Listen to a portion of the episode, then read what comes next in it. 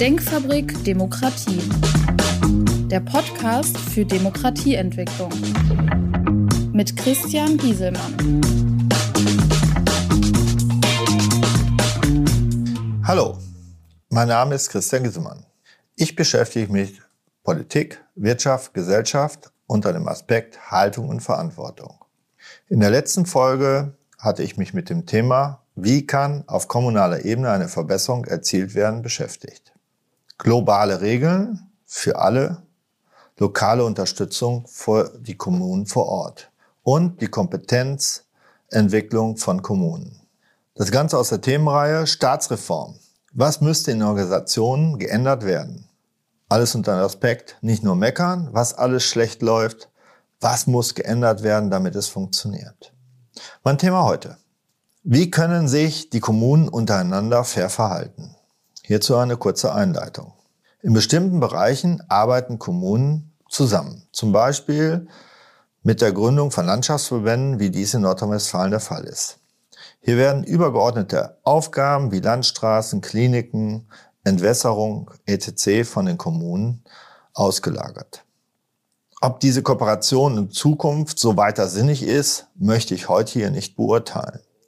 Meine Analyse zur Situation im fairen Miteinander ist folgende. Kommunale Politiker werden nur von ihren Wählern in ihrem Wahlkreis gewählt. Welche Auswirkungen Entscheidungen im Nachbarwahlkreis haben, ist da erstmal nicht von Interesse. Ein Beispiel. Problemprojekte wie Windräder werden an den Rand des Kreises in der Regel gesetzt. Um ein Minimum an Widerstand gegen das Projekt zu haben, da hier die Anzahl der eigenen Wähler natürlicherweise kleiner ist. Lieber einen Teil des Ärgers in der Nachbargemeinde abladen, da man sich hier nicht um die Wählergunst kümmern muss. Es gibt aber auch einen Punkt, in dem die Kommunen direkt im Wettbewerb stehen der Wettbewerb um Gewerbeansiedlung. Umso mehr gut laufendes Gewerbe in eigenem Wahlkreis ist, umso höher sind die Einnahmen. Die Gewerbesteuer ist somit die größte Einnahmequelle für die Kommunen. Meine These hierzu, der Gewerbesteuersatz sollte nicht mehr von jeder Stadt oder jeder Gemeinde selbst festgelegt werden. Als Hintergrund, der Gewerbesteuersatz ist der größte Hebel, den die Kommunen haben, um Gelder zu kreieren. Also die klammen Kommunen erhöhen ihren Hebesatz. Kurzfristig erhalten sie mehr Einnahmen, langfristig wandern Unternehmen in Kommunen mit geringeren Hebesteuersatz aus. Ein absolut kontraproduktiver Prozess für die Unternehmen und für die Kommunen. Ein Beispiel. Die Gemeinde Monheim in Nordrhein-Westfalen hat ihren Hebesatz vor Jahren drastisch gesenkt. Einzig um den Sitz von Firmen aus den benachbarten Köln und Düsseldorf dazu zu bewegen, ihren Firmensitz nach Monheim zu verlegen.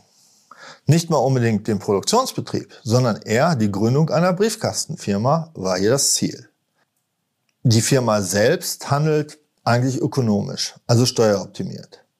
Die Kommunen, die einen höheren Hebesatz haben in der Gewerbesteuer, verlieren mit abwandernden Firmen eine Menge Einnahmen. Einnahmen, die sie dringend für ihre Aufgaben benötigen. Und den Einnahmeverlust zu kompensieren, wird in der Regel dann der Hebesatz wieder erhöht. Ein Teufelskreis. Wie sähe ein Lösungsansatz aus? Macht es da nicht eher Sinn, die Einnahmen der Kommunen von dem Gewerbesteuerhebesatz zu entkoppeln? Ein bundesweiter Gewerbesteuersatz will dieses Problem lösen. Allerdings bedarf es eines Regulativs, dass der Gewerbesteuersatz in Deutschland in leistbaren Größenordnungen bleibt. Letztendlich würden sonst die Firmen ihren Sitz in ein anderes Land mit deutlich geringeren Steuersätzen verlegen. Dies passiert auch schon. Wir haben in Deutschland mit die höchsten Unternehmenssteuern. Sind dann alle Finanzprobleme der Kommunen mit einem einheitlichen Gewerbesteuersatz gelöst? Nein, es bedarf einer verbesserten Finanzierungsgrundlage für die lokalen Handlungsträger. Auch muss ein Anreiz für einen Wettbewerb für die Kommunen erweitert werden bzw. erhalten bleiben, damit die ein Interesse besteht, Unternehmensförderung weiter zu betreiben. Dies passiert auch schon in einigen Städten und Kreisen gezielt. Gewerbeflächen werden entwickelt, Firmen im Kreis unterstützt bei Themen mit der Verwaltung, wenn sich diese als schwierig erweisen. Mein Fazit. Einheitliche Gewerbesteuersätze helfen Unternehmen langfristig, die Standortwahl nach Infrastrukturgesichtspunkten zu entscheiden.